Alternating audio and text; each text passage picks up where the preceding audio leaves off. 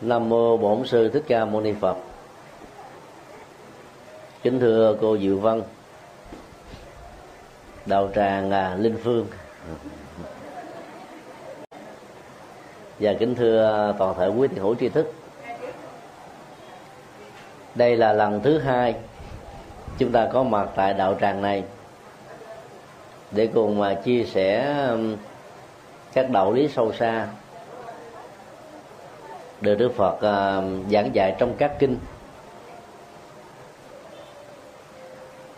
Nên uh, minh triết của Phật dạy đó không phải để uh, tích tập kiến thức mà là để hiểu và hành trì. Cho nên việc hành trì uh, có tác dụng trị liệu những nỗi khổ niềm đau rất lớn cho tất cả chúng ta. Nỗi đau đó thì liên hệ đến thân thể vật lý nỗi khổ liên hệ đến um, cảm xúc và tinh thần nói chung. Thì um, thực tập mà nếu không có kết quả đó, thì ta biết rằng là ta đi chưa đúng hướng, làm chưa đúng đường trên um, tác dụng trị liệu của nó chưa thể hiện được còn giáo pháp của đức phật thì có à, khả năng um, trị liệu thiết thực hiện tại. Cho là ngay đang lúc việc hành trì diễn ra thì giá trị lệ lạc đã có mặt rồi. Chứ không phải chờ đến à, vài chục năm sau sau khi chúng ta nhắm mắt lìa đời giảng sanh về à, cõi tây phương cực lạc. Giá trị thiết thực hiện tại là thước đo rất quan trọng và do vậy um, cứ mỗi khi đông đo về um, tính trị liệu, mà thấy chưa có um, kết quả đó, thì để biết là tác dụng của nó chưa thẩm thấu. Thì đồng thời nên được hiểu là ta chưa thực tập với sự quyết tâm cao độ, hoặc là thực tập mà chưa đúng cho nên là tác dụng của nó chưa được thể hiện. Và bây giờ thì à, kính mời quý vị đặt à, các câu hỏi mang tính cách ứng dụng. Câu hỏi càng à, khó khăn thì càng tốt. À, ai thắc mắc đó thì có thể nêu các câu hỏi để chia sẻ bằng cách là giơ tay lên để uh, microphone có thể chuyển đến bây giờ kính mời quý vị bắt đầu nam mô bổn sư thích ca mâu ni phật. Thưa thầy à, khi mà một người mà đã qua đời rồi đó thầy thì à, mình có làm cái những cái lễ mà cầu siêu với lại cúng cúng tức là à, cúng là chay tăng này kia đó để cho cái cái cái cái vị đó được uh, siêu uh, thoát đó. Thì không biết là làm sao để mình biết là cái người mất đó uh, uh, siêu là siêu con không thầy thầy giải thích chỗ đó. Người ta để mình biết đó này. À, với lại à, khi mà kêu rồi thì là làm sao để mình biết là người ta ở cái cõi nào? Với lại à, trong vòng mà bốn chín ngày á thì mình à, mình à, à, người ta nói là trong vòng bốn chín ngày là mình làm tất cả những cái phước đức mình hồi hướng cho cái gì đó thì cái gì đó sẽ sẽ được hưởng à, cái cái cái phước báo đó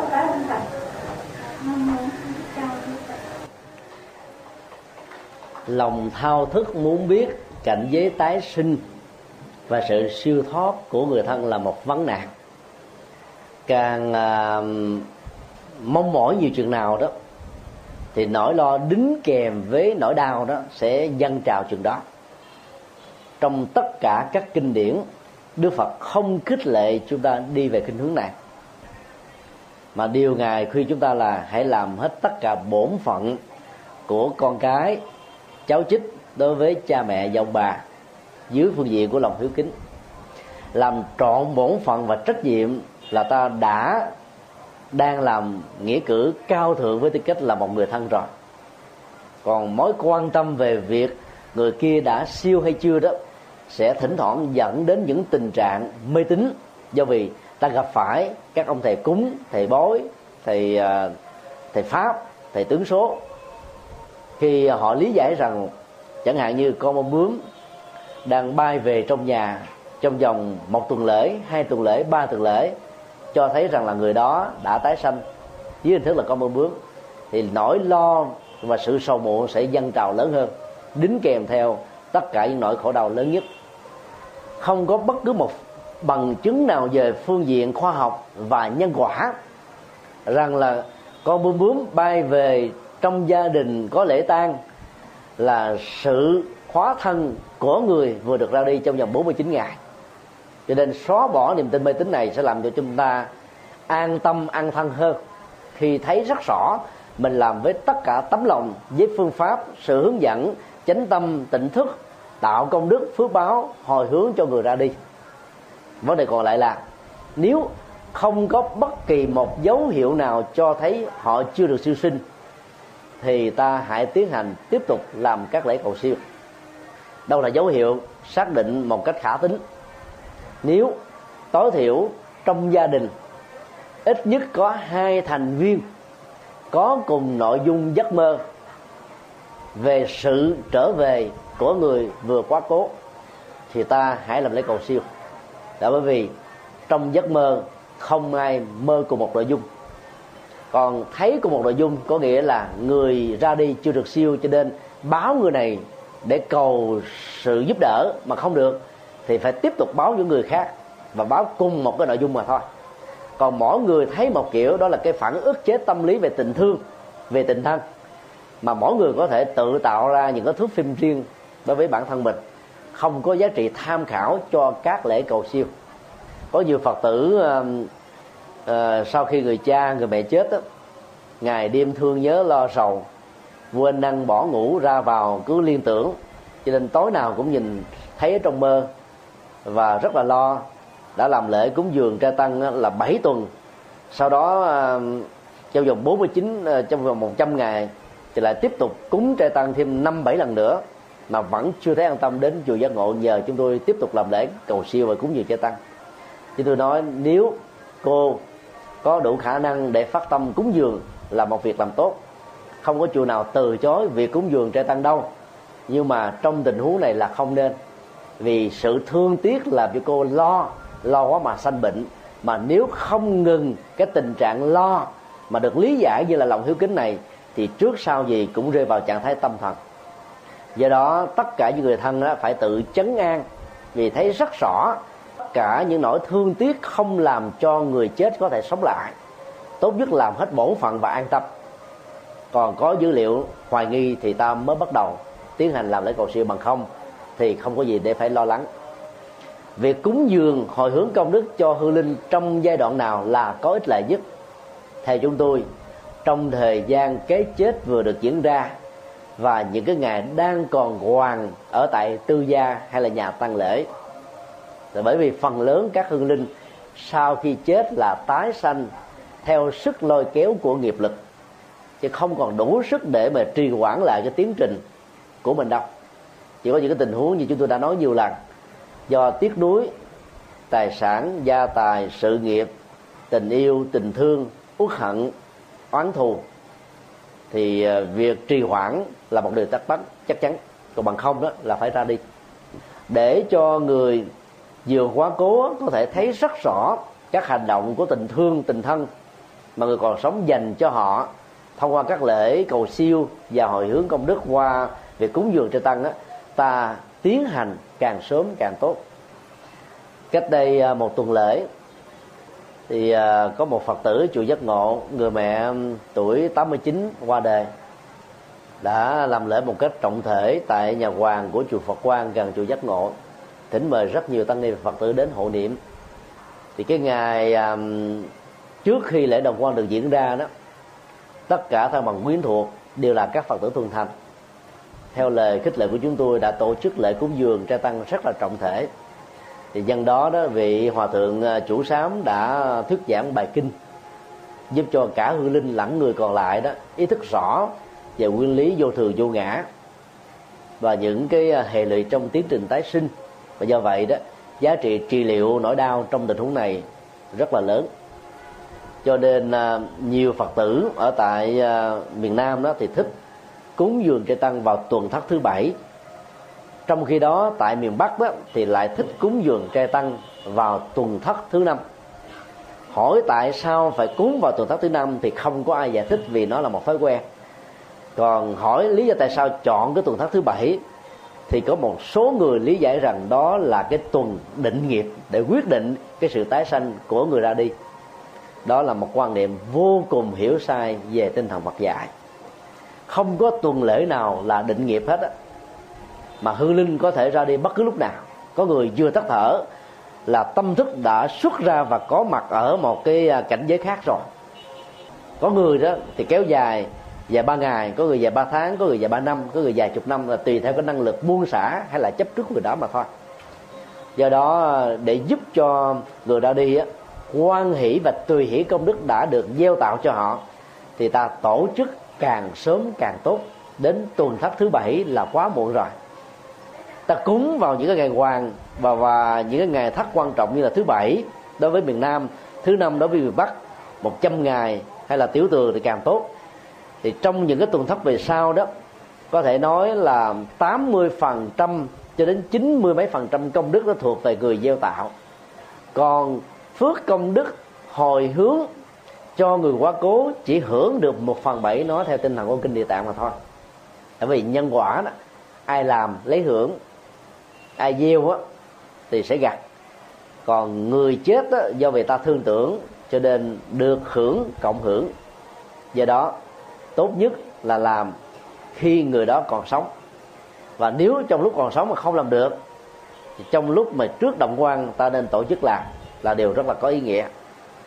Có lẽ à, trong thời gian à, nửa tháng vừa qua chúng ta biết rất rõ đạo diễn sân khấu ca nhạc Quỳnh Phúc Điền đã chết ở tuổi 40 báo chí ở Việt Nam đưa tin à, rất là răng rộ bởi vì ông là người à, tổ chức rất thành công các live show duyên dáng Việt Nam, làng sống xanh live show của Đàm Vĩnh Hưng, Phương Thanh, Mỹ Tâm và những nhân vật siêu sao của à, sân khấu. Cho nên lòng thương tiếc của dân nghệ sĩ và các fan hâm mộ rất lớn.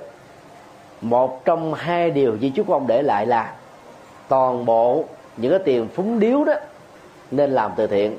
Và ngày hôm qua đó, chúng tôi à, đọc được à, báo đưa tin là gần 300 triệu thân bằng quyến thuộc đã lấy cái số tiền đó gửi cho cái quỹ từ thiện của bệnh viện chợ rẫy, giúp cho các bệnh nhân nghèo bị chứng bệnh ung thư gan mà cái chết của ông phát xuất từ chứng bệnh này. Chúng tôi cho rằng là cái việc mà hồi hướng công đức theo cái lời di chúc của người quá cố. Hoặc là nếu người quá cố không kịp di chúc mà đã ra đi đó, thì những người thân bằng còn lại cố gắng làm một cái nghĩa cử cao thượng nào đó, nhân danh người ra đi, thì người ra đi cũng được cộng hưởng phước báo trong tình huống này. Và khi mà tâm họ được quan hỷ đối với việc những việc làm thiện và có phước báo đó, thì tiến trình tái sinh chắc chắn phải là một điều lành. Dầu cảnh giới đó, nếu không phải là tây phương nếu không phải là cõi trời thì ít ra cũng là cõi người có những thuận duyên để gặp được Phật pháp ở kiếp sau. Cho nên việc làm có ý thức đó sẽ hỗ trợ cho hương linh rất lớn. Xin nêu à, câu hỏi khác.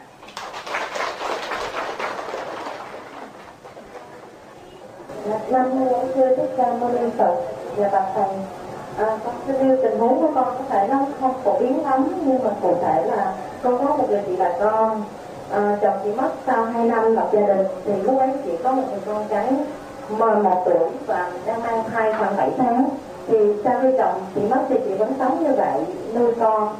Nhưng mà trong thời gian đó thì chị cảm nhận là à, cái linh hồn của ảnh như thế nào đó mà à, hay mơ thấy ảnh rồi những cái ban ngày lại nghe cái tiếng của ảnh chưa chị thì gần đây chị có ờ, tìm hiểu về nhân điện thì chỉ đang thực hành à, có biết gọi là gì nhưng mà ta gọi là cái uh, điện pháp gì đó. Về nhân điện thì chị cảm thấy cái chuyện mà về ảnh hưởng về tâm linh không còn nữa. Cái hạn như chỉ đi làm mà nếu như ai đó vô tình hay ủ ý nói là sẽ làm mai cho chỉ một anh chàng nào đó thì chỉ là bệnh mấy ngày chị mới đi làm lại được. Thì bây giờ không còn nữa. Rồi uh, bây giờ chỉ xem cái ờ, nhân điện đó như là một cái chỗ dựa tinh thần về mặt tâm linh thì ờ, chị hiện giờ đang ờ, giữ em bé cho con tiếp con. Thì chị cũng có khuyên con là nên đi học và tập nhân điện thì con có tìm hiểu à, chút ít nhưng mà không rõ. Mà con cũng à, xin thầy giảng giải để con rõ hơn. Và biết cái giá trị tâm linh của nhân điện và nếu như là một người phật tử thì à, cái việc mà à, tập nhân điện thì theo như con tìm hiểu sơ qua thì cũng là thiền theo năng lượng thì nó ảnh hưởng như thế nào? Và trong tình huống của con thì con nên nói gì với chị uh, ấy để cho cái uh, cái giải hòa về cái khía cạnh tâm linh giữa gia đình con là uh, phật tử và tình độ. Dạ. Cũng chưa thích ca mâu phật. Và thầy từ bi chờ chờ chờ chờ chờ chờ câu hỏi khác. Nhân điện là một liệu pháp có thể à, giúp chúng ta khôi phục hoặc là tăng cường sức khỏe. Do đó sẽ là một sai lầm nếu ta cho nhân điện là thiền. Nhân điện không liên hệ gì đến thiền phật giáo và cũng không nên xem nó là một liệu pháp tâm linh. Có nhiều người thích hợp với phương pháp này cho nên có thể à, áp dụng nó trong vấn đề trị liệu sức khỏe cho những người bị bệnh có duyên với mình nhưng cũng có rất nhiều người không thích hợp nhờ mô mà cố tình theo đuổi nó dẫn đến những tình trạng tẩu quả nhập ma. Và dẫn đến những cái biến cố ờ, gây ảnh hưởng, tổn thất niềm tin của những thành viên còn lại khác. Do đó ờ, việc đương sự trong câu chuyện chung thủy với người chồng đã ra đi ngay lúc mà đứa con thứ hai là hoa trái của tình yêu đang có được 7 tháng là một hiện tượng khá ấn tượng. Tính cách trung thủy này đã làm cho cô ấy quyết định không tái giá và giữ nguyên cái tình trạng này để dành trọn tấm lòng yêu thương và trái tim dành cho cái người đã ra đi. Do vì lúc nào cũng sống với tâm niệm như thế, nỗi ám ảnh về người quá cố vẫn còn lẳng khuất đâu đây là một hiện tượng tâm lý có thật đôi lúc đó, do vì cái người à, còn lại quá thương tưởng và có cảm giác rằng không thể nào sống tách rời khỏi người quá cố, đã làm cho người quá cố khó có thể siêu thoát được. Vì tần số tâm thức trong sự giao cảm giữa hai người sẽ làm cho họ quấn quýt vào nhau. Và điều đó đã dẫn đến cái tình trạng là cô này bị suy nhược thần kinh ở mức độ nặng do từ suy nhược đó mà nó có thể ảnh hưởng đến cái loại thần kinh à, thính giác mà các âm thanh, bất cứ là cái tiếng gì, có thể gợi nhớ lại những cái tình cảm đẹp trong đời sống hạnh phúc vợ chồng giữa cô và người chồng quá cố, sẽ làm cho cô tái lặp đi lặp lại âm vang đó ở ngay lỗ tai của mình. Và điều đó là sự rối loạn chức năng của thính giác sự rối loạn này à, sẽ làm cho người bị bệnh đó, rơi vào tình trạng khủng hoảng nghiêm trọng và rất dễ dàng có những cái tâm lý gọi là cao có khó chịu căng thẳng với chính bản thân mình và đối với mọi người xung quanh. Vì giữ điều đó song hành với cái lòng mà chung thủy không muốn tái giá cho nên bất kỳ ai có ngỏ lời đính hôn hay là ông môi Ờ, ông mai, bà ma, bà bà nguyệt, ông tên bà nguyệt, nỗ lực làm mà mai mối, thì đương sự có cảm giác như là bị thương tổn đến cái tình cảm rất là kháng khích giữa mình và người chồng quá cố, dẫn đến tình trạng bị bệnh năm ba ngày là chuyện rất bình thường. Tất cả những dữ liệu được mô tả cho thấy rằng ờ, là cái phần thần kinh và nhận thức của đương sự đã rơi vào tình trạng quá căng thẳng do sự tiếc nuối mà ra. Cho nên khi thực tập về nhân điện đó, một mặt nó giúp cho đương sự đó khôi phục lại cái sức khỏe và do vậy cái sự suy giảm về thần kinh đó được vượt qua ở một mức độ tương đối, dẫn đến tình trạng ngộ nhận rằng đây là một giải pháp tâm linh.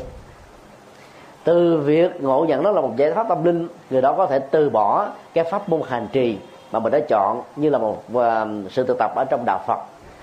Hoặc nếu người đó có bất kỳ bối cảnh tôn giáo nào, sự ngộ nhận đó cũng có thể làm cho người đó vẫy tay chào một cách không tiếc nuối. Cho nên ngộ nhận là hoạt dụng của vô minh.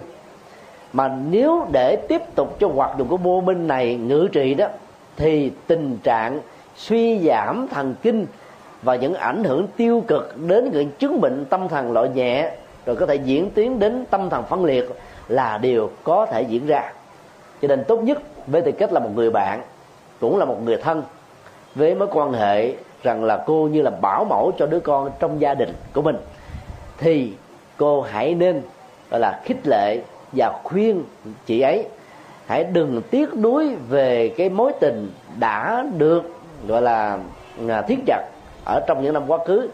Và nếu thật sự là thương người chồng quá cố thì hãy để cho anh được siêu thoát mà ra đi.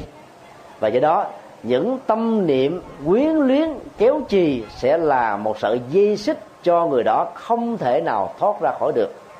Và hậu quả là, thương một người mà giam giúp người đó trong cảnh giới giữa sống và chết là một nỗi bất hạnh. Và đến lúc cũng là một cái nghiệp không tốt. Cho nên phải giải phóng cái ức chế tâm lý đó thì đồng lúc đó ta giúp cho mình và giúp cho người thương còn việc sử dụng nhân điện, nếu thấy thích hợp thì cứ tiếp tục. Nhưng nên xem nó chỉ là một trong những cái phương pháp mà đỉnh cao nhất là giá trị sức khỏe như yoga đã từng hướng dẫn và đạt được như thế. Thiền là một liệu pháp chuyển hóa tâm thức, làm chủ được cảm xúc, làm chủ được hành vi, điều chỉnh những nhận thức sai lầm và có khả năng làm cho chúng ta đi trong quỹ đạo của đời sống đạo đức. Trong khi đó, nhân điện không thể nào làm được một phần rất nhỏ so với các tính năng đặc biệt như vừa nêu. Trong khi đó, để hỗ trợ sức khỏe, không phải chỉ có đơn thuần là nhân điện. Yoga và các phương pháp thể dục thẩm mỹ và thể dục dụng cụ, cũng như là các loại gọi là phương pháp tập thể dục dân gian cũng có thể khôi phục được cái tình trạng suy sụp ờ, là thần kinh do chúng ta thương tiếc quá nhiều mà gây ra. Nếu ta không sớm làm các việc đó thì cái tình trạng lãnh cảm không chỉ tồn tại hết mấy chục năm còn lại ở kiếp người này, mà khi sinh ra trong kiếp sau, nếu người chồng của cô ấy đã đến với một người phụ nữ nào khác, nếu họ bắt đầu có dư mới, thì người phụ nữ này sẽ tiếp tục sống trong sự lãnh cảm và đơn thân độc mã ở kiếp về sau nữa. Đó là điều bất hạnh không nên. Cho nên, đạo phật không ngăn cấm việc ta tái giá với một người thích hợp. Sau khi chồng đã quá cố, hoặc khế ước hôn nhân đã đến hồi kết thúc về phương diện pháp lý. Và làm như thế thì đã thích hợp và đã trở thành là một diễn tướng rất là bình thường. Thương một người không nhất thiết là không được quyền tái giá mà phải ở giữ vậy, vĩnh viễn, mãi mãi suốt cuộc đời của mình. Và ngay cả trong tình huống, phần lớn là chưa từng có những lời cam kết trước khi người đó qua đời thì cái việc tái giá là đáng được khích lệ. Dĩ nhiên là nó thuộc về sự lựa chọn. Có nhiều người ta thích ở vậy thôi, không sao. Nếu điều đó mang lại cho cô ấy được hạnh phúc. Nhưng trong các mô tả vừa nêu, chúng tôi e ngại rằng cái quan niệm cực đoan đó đã làm cho cô ta trở nên là một người bất bình thường ở một mức độ đơn giản và có chiều hướng là ngày càng gia tăng. Và nếu điều đó là một sự thật đó, thì hậu quả của nó hết sức là nghiêm trọng. Vì đây nó liên hệ đến cái bệnh chấp trước. Thiên chúa giáo cấm ly dị với mọi hình thức vì họ tuyên bố học thuyết định mệnh rằng chúa sanh ra sự sống của con người.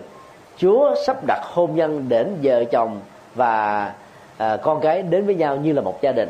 Do đó ai ly dị là tuyên chuyến với cái quyền tối cao của thượng đế trong khi đó, đạo phật không có cực đoan và sai lầm như thế. Do đó, khi mà khế ước hôn nhân đã không còn giá trị pháp lý kể từ việc khai tử người chồng, thì việc tái giá là thuộc về sự lựa chọn. Cho nên, sống, hãy quên đi cái nỗi đau quá khứ như đức phật đã từng dạy là nghệ thuật để thiết lập hạnh phúc ở ngay cõi hiện đời và sống được như vậy thì tương lai hạnh phúc sẽ nằm ở trong lòng bàn tay của chúng ta.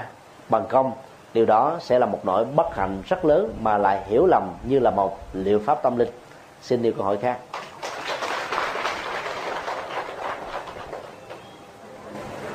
Nam mô Bổn sư Thích Ca Ni Phật.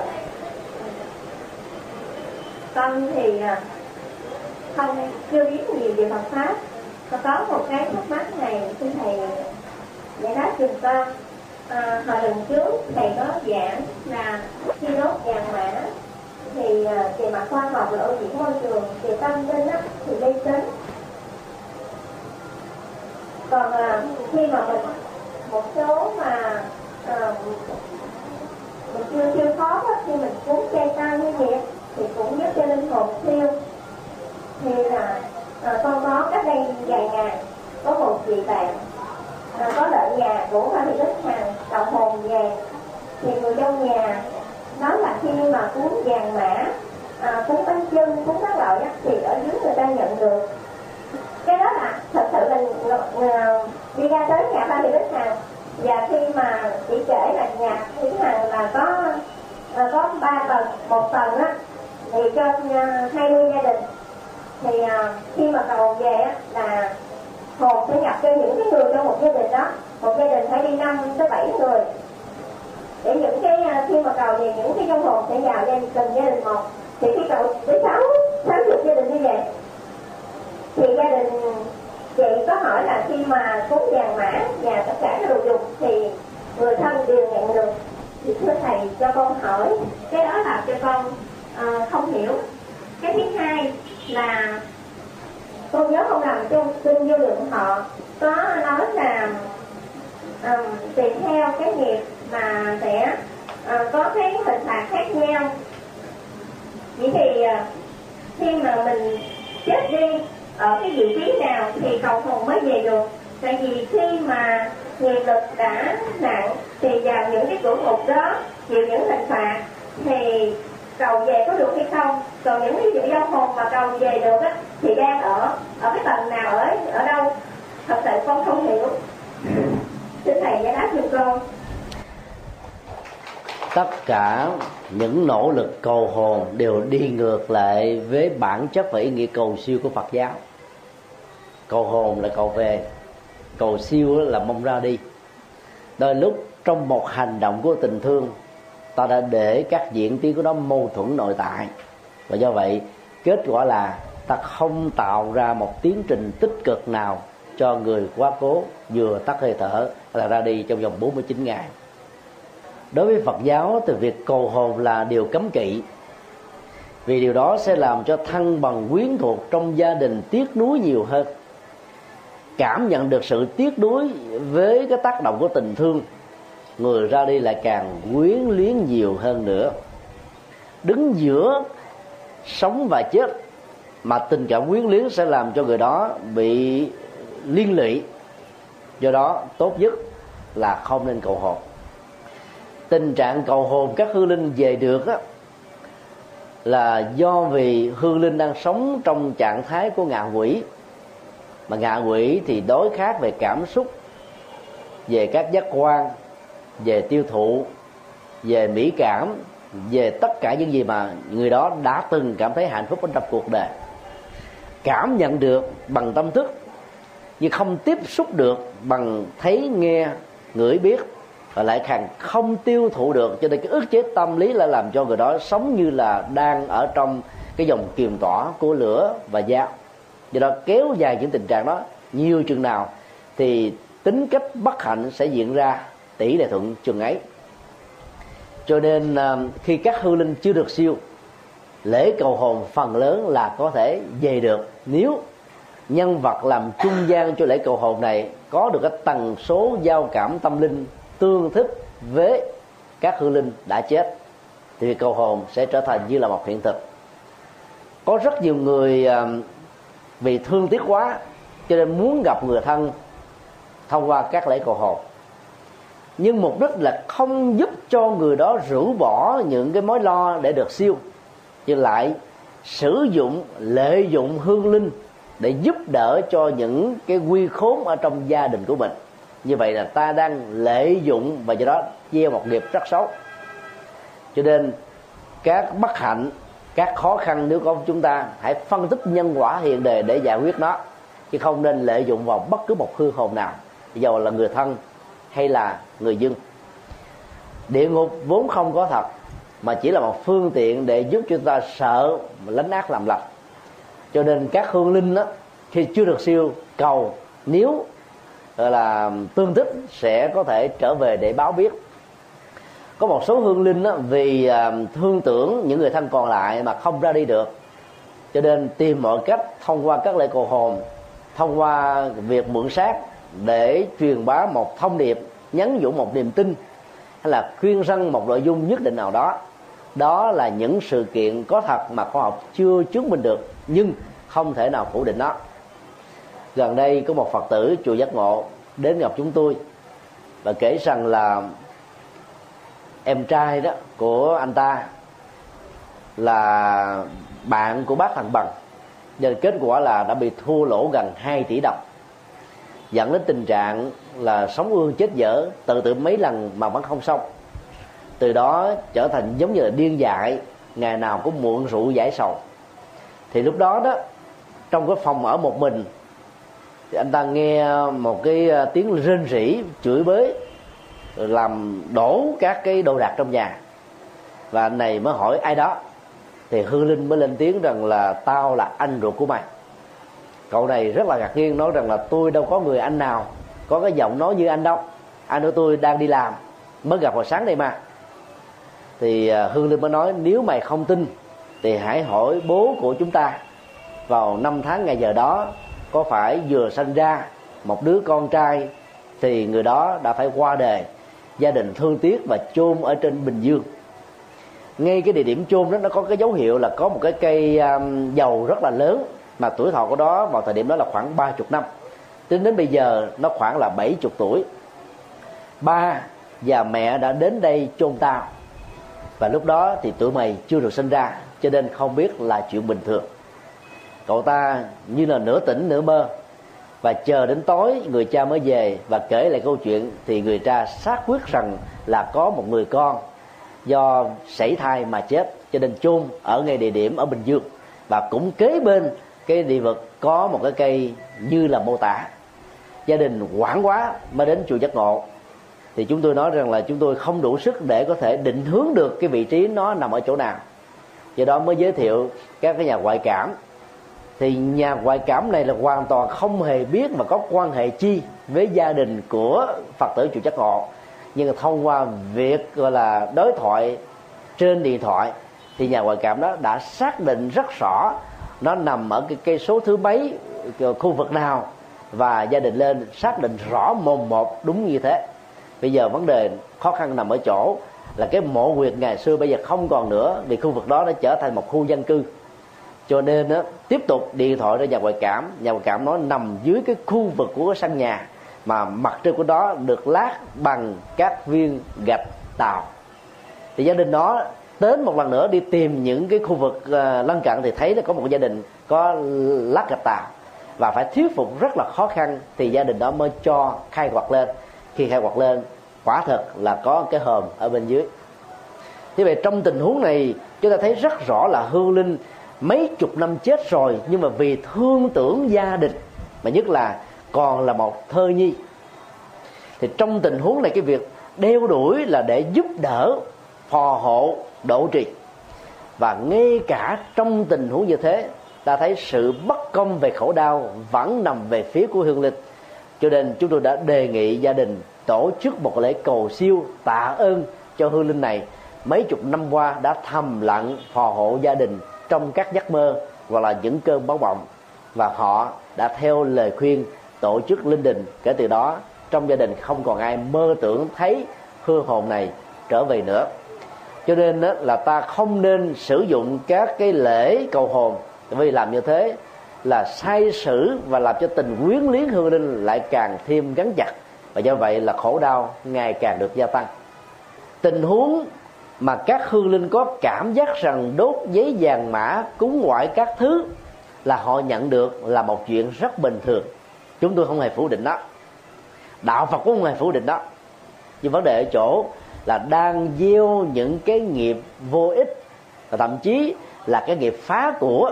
Và do vậy, cả người chết lẫn người sống sẽ phải chịu hậu quả này. Không ở kiếp này thì cũng ở những kiếp về sau.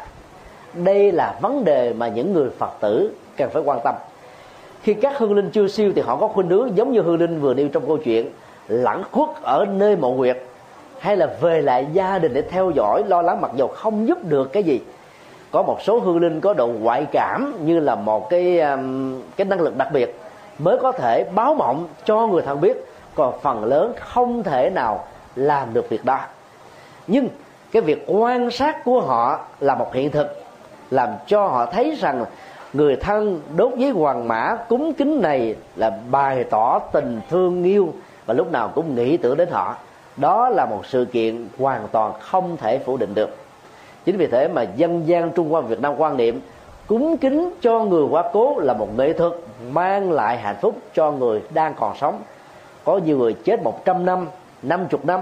Ấy thế mà, cái mối quan hệ giữa sống và chết vẫn như thân mặt của ngày nào đến ngày mở cửa mã, xin lỗi, đến ngày thanh minh, đến ngày dỗ, đến ngày sinh nhật của hương linh đó, thì thân bằng quyến thuộc tiếp tục ra nơi mồ mã để cúng kiến. Còn nếu đã thiêu thờ trong cốt các chùa thì đến trầm ngâm, là lúc cả dài tiếng liệt. Và như vậy sẽ tạo ra cái mối động tâm rất lớn ở hương linh, và do đó họ khó ra đi. Cho nên họ cảm nhận được hạnh phúc thật sự là có. Nhưng hạnh phúc đó nó có cần thiết cho họ hay không? Câu trả lời của phật giáo là hoàn toàn không. Vì càng hạnh phúc khi được người thân cúng kính nhiều chừng nào thì họ càng bám víu vào trường đó và do đó khó ra đi. Cho nên tất cả những người phật tử không nên đốt giấy vàng mã vì cái cảm giác à, được quan tâm được lo lắng là có thật. Nhưng tính cách sử dụng giá trị của việc đốt này là hoàn toàn zero mà ngược lại là còn âm về phương diện phước báo tức là tổ phước á, do vì mê tín mà làm những việc sai lầm. Cho nên ta chuyển cái tình thương yêu người quá cố bằng những cái hành động cao thượng hơn thiết thực hơn có giá trị hơn mà lần trước chúng tôi đã phân tích khá rõ đó là làm từ thiện. Chẳng hạn như là quỳnh phúc điền đã biết khích lệ người thân bạn bè các fan hâm mộ không phúng điếu trướng qua uh, các thứ mà hãy nạp tiền mặt kết quả là có được gần 300 triệu để làm từ thiện. Lợi ích biết dường nào giá trị nhân bản quá uh, thật là cao thượng. Cho nên là người phật tử thì đạo lý đó đã có sẵn vấn đề còn lại là ứng dụng nó sớm hay là chậm mà thôi.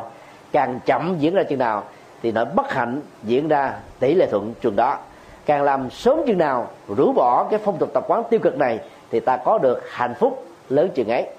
Ở trong kinh tăng chi có đưa ra một tình huống, đó là một vị bà la môn làm nghề tế tự cúng cho người quá cố. Có một lần, ông không có niềm tin và đến hỏi đức phật rằng, việc cúng ngoại đó có lợi ích cho người quan cố hay không? Đức phật đã trả lời, nếu hương linh do nghiệp tốt, tái sanh làm con người ở các hành tinh, hay là tái sanh làm con người ở hành tinh này, hoặc là tái sanh do nghiệp xấu, làm các loài động vật thì việc cúng ngoại đó hoàn toàn vô bổ. Bởi vì tại đó họ có cha mẹ mới, đang nuôi dưỡng cái mầm sống này với tư cách là một cái phôi thai trong bào thai của người mẹ, hoặc là của con người, hoặc là của loài động vật. Cho nên cúng kiến thực phẩm người này hoàn toàn không tiếp nhận được. Chỉ có một tình huống tương thích, đó là chưa được tái sanh, rơi vào cảnh giới ngạ quỷ, thì cúng kính làm cho người đó có cảm giác thoải mái hạnh phúc trên thực tế vẫn không ăn uống thật được, bởi vì có miệng đâu mà nhai, có cổ đâu mà nuốt, có bao tử đâu mà tiêu hóa, có hệ tuần hoàn đó mà vận chuyển các chất bổ cho cơ thể. Cho nên chỉ ăn bằng ảo giác và thỏa mãn bằng cảm xúc của ảo giác, và việc đó được gọi là ngã, tức là đối khác và quỷ đói luôn luôn là bất hạnh. Cho nên ta hồi hướng công đức đánh thức người đó trong bọng trở về cái thế giới hiện thực là phải thừa nhận rằng cái chết với mình là một sự thật rồi, để họ chống được ra đi. Đây là triết lý và cũng là một thiết thực rất là lớn mà các phật tử nên thực tập. Còn hương linh khi còn sống là một người mê tín dị đoan, tin vào giấy vàng mã thì khi chết chưa được siêu, mê tín dị đoan đó vẫn tiếp tục như là một bản sao. Nên dân gian đã nói, âm sao dương dậy hay là dương sao âm dậy? Hoàn toàn đúng về cái tình huống như vừa nêu. Có nghĩa là các cái kiến thức và dữ liệu, cá tính, sự sống, thói quen của người đó như thế nào, chết và chưa siêu, họ giữ cái bản sao y hệt như thế và ứng xử trên nền tảng của bản sao này. Và đó chính là một sự chấp trước lập phương và bình phương. Và do đó, bất hạnh diễn ra càng nhiều hơn. Cho nên giàu cho bất kỳ một nhà ngoại cảm nào xác định rằng là cúng người đó hưởng được thật thì ta cũng không nên tin cúng người đó có cảm nhận được quan tâm thật là có nhưng hưởng được thật là chuyện không có thật. Ngoại trừ người đó đang trong cảnh giới ngạ quỷ chỉ hưởng bằng ảo giác và đức phật kết luận trong bài kinh này là dầu người đó đã được siêu với hình thức là một con người hay là một chư thiên hay là atula hay là động vật thì cái phước, phước báo cúng dường hồi hưởng công đức của những người còn sống làm là điều chắc chắn không thể phủ định. Đức phật nói thêm nếu người đó giả sử do làm những cái việc thú tính, sau khi chết, bị tái sanh làm các loài động vật, thì loài động vật này lại trở thành loài động vật siết hay là các loài gia súc được các gia đình sang trọng thương yêu quý mến trong đời sống của mình. Như là thế giới phương tây, chẳng hạn. Đó là sự khác nhau của bố thí. Giàu phước, việc làm đó hồi hướng người chết có nhận hay không, chắc chắn người đang làm phải hưởng là điều khó có thể phủ định được. Xin điều câu hỏi khác.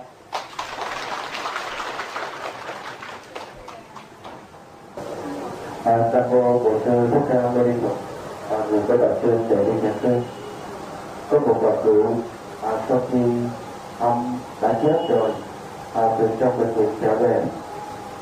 Và gia đình đã mời ban hội niệm tới hội niệm thì trong quá trình hội niệm chín tiếng thì à, ban hội niệm mới à, thăm dò à, để à, à lưu đưa lại những nắm trên thân xác của bà.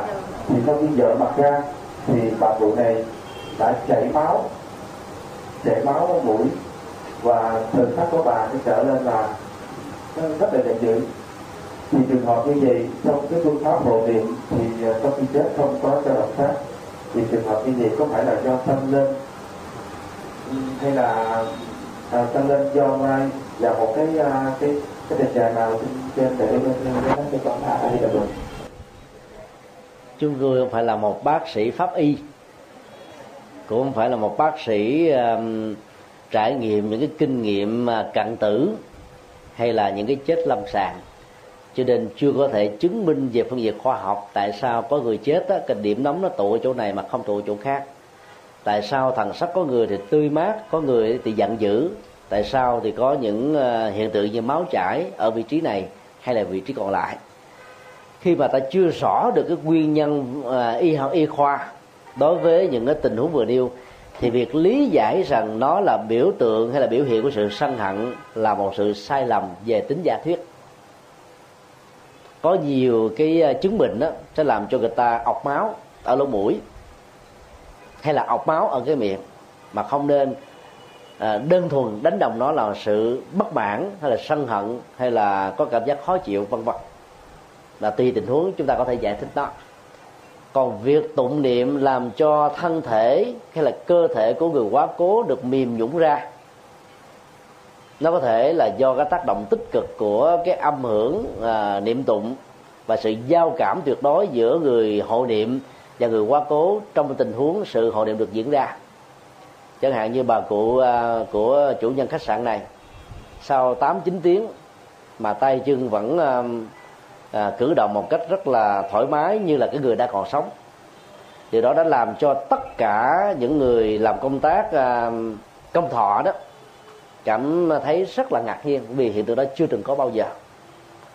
Vì trước đó thì à, ban hộ niệm à, tổ chức niệm tụng rất là nhiều với lòng thành kính và bản thân của bà đó.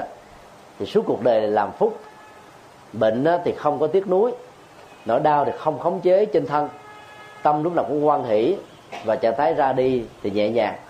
Thì tất cả những cái trạng thái đó sẽ làm cho cơ thể có thể có những cái biểu hiện mà về phương diện y khoa tác động rất tích cực đến các cái cơ bắp của thân.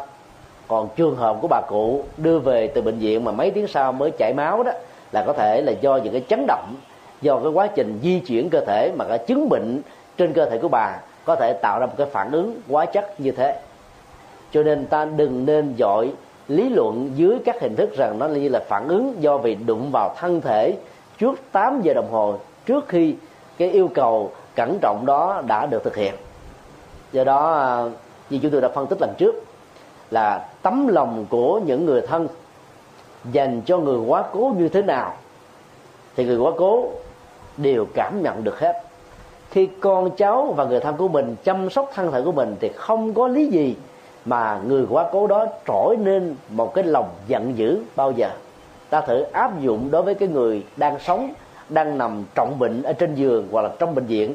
Các cái cử chỉ âu yếm chăm sóc đánh bóp à, so tay rồi à, nói tâm sự giải bài để giúp cho người đó rũ bỏ được nỗi đau vật lý làm cho người đó có cảm giác là khỏe mạnh hơn hạnh phúc hơn bình an hơn. Thì trong cái chết khi đối diện với sự sanh ly tử biệt với những nỗi đau vẫy tay chào vĩnh viễn với cuộc đời thì việc quan tâm lo lắng sẽ làm cho người ra đi hạnh phúc nhiều hơn. Có nhiều người cha người mẹ xoắn à, đại tiện tiểu tiện trong cơ thể trước khi cái chết diễn ra. Và do vì mê tín vào cái con số 8 tiếng mà rất nhiều người phải để cho cha mẹ mình trong trạng thái hôi thú như thế. Và rất nhiều cha mẹ đã cả giận bực tức rằng là tại sao con của tôi bất hiếu như vậy tôi mới chết là nó không còn ai màng đến vì gì gì đến mình. Cho nên tốt nhất là ta hãy làm những gì cần thiết làm. Nếu cái tư thế nằm của người bệnh không được thoải mái xuôi uh, ờ, như là đang nằm ừ, um, yên nghỉ thì ta hãy dùng tay chân và rượu để so bóp cho tư thế các cơ bắp nó được trở nên bình thường còn nếu không có nhu cầu đó thì ta cũng không cần thiết phải đụng vào.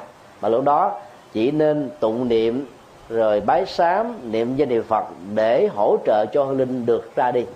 Cho nên vấn đề đụng vào hay không là chuyện mà ta không có nên đặt nó như là một sự lựa chọn.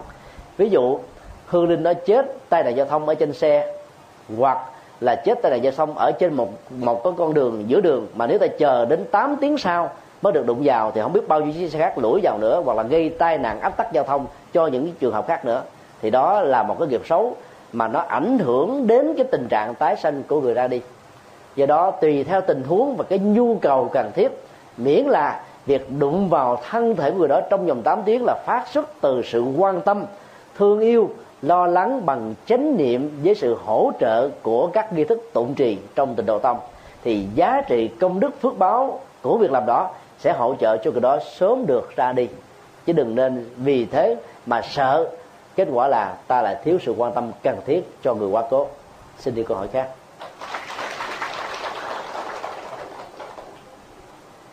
Nam mô bổn sư thích nam mô phật. Và thầy, con có một cái tình huống bà ngoại chồng con ờ, vừa mất. Thì trong cái đám tang đó thì cái anh anh rể của con không nhận, không mang tang là một cái thứ hai nữa là người em vợ em trai chồng của con thì vẫn mang tang vẫn quỳ vẫn chắp tay nhưng không lại. Tại vì có cúng ờ, nhờ thầy đến uh, cúng chơi tay nhưng mà chắp tay không lại rồi con của con nó thì à, trong gia đình con làm dâu và con đời con không có ý kiến gì hết. Nhưng mà chồng của con thì không muốn con của con là nó mới mười mấy tháng nó mang tang.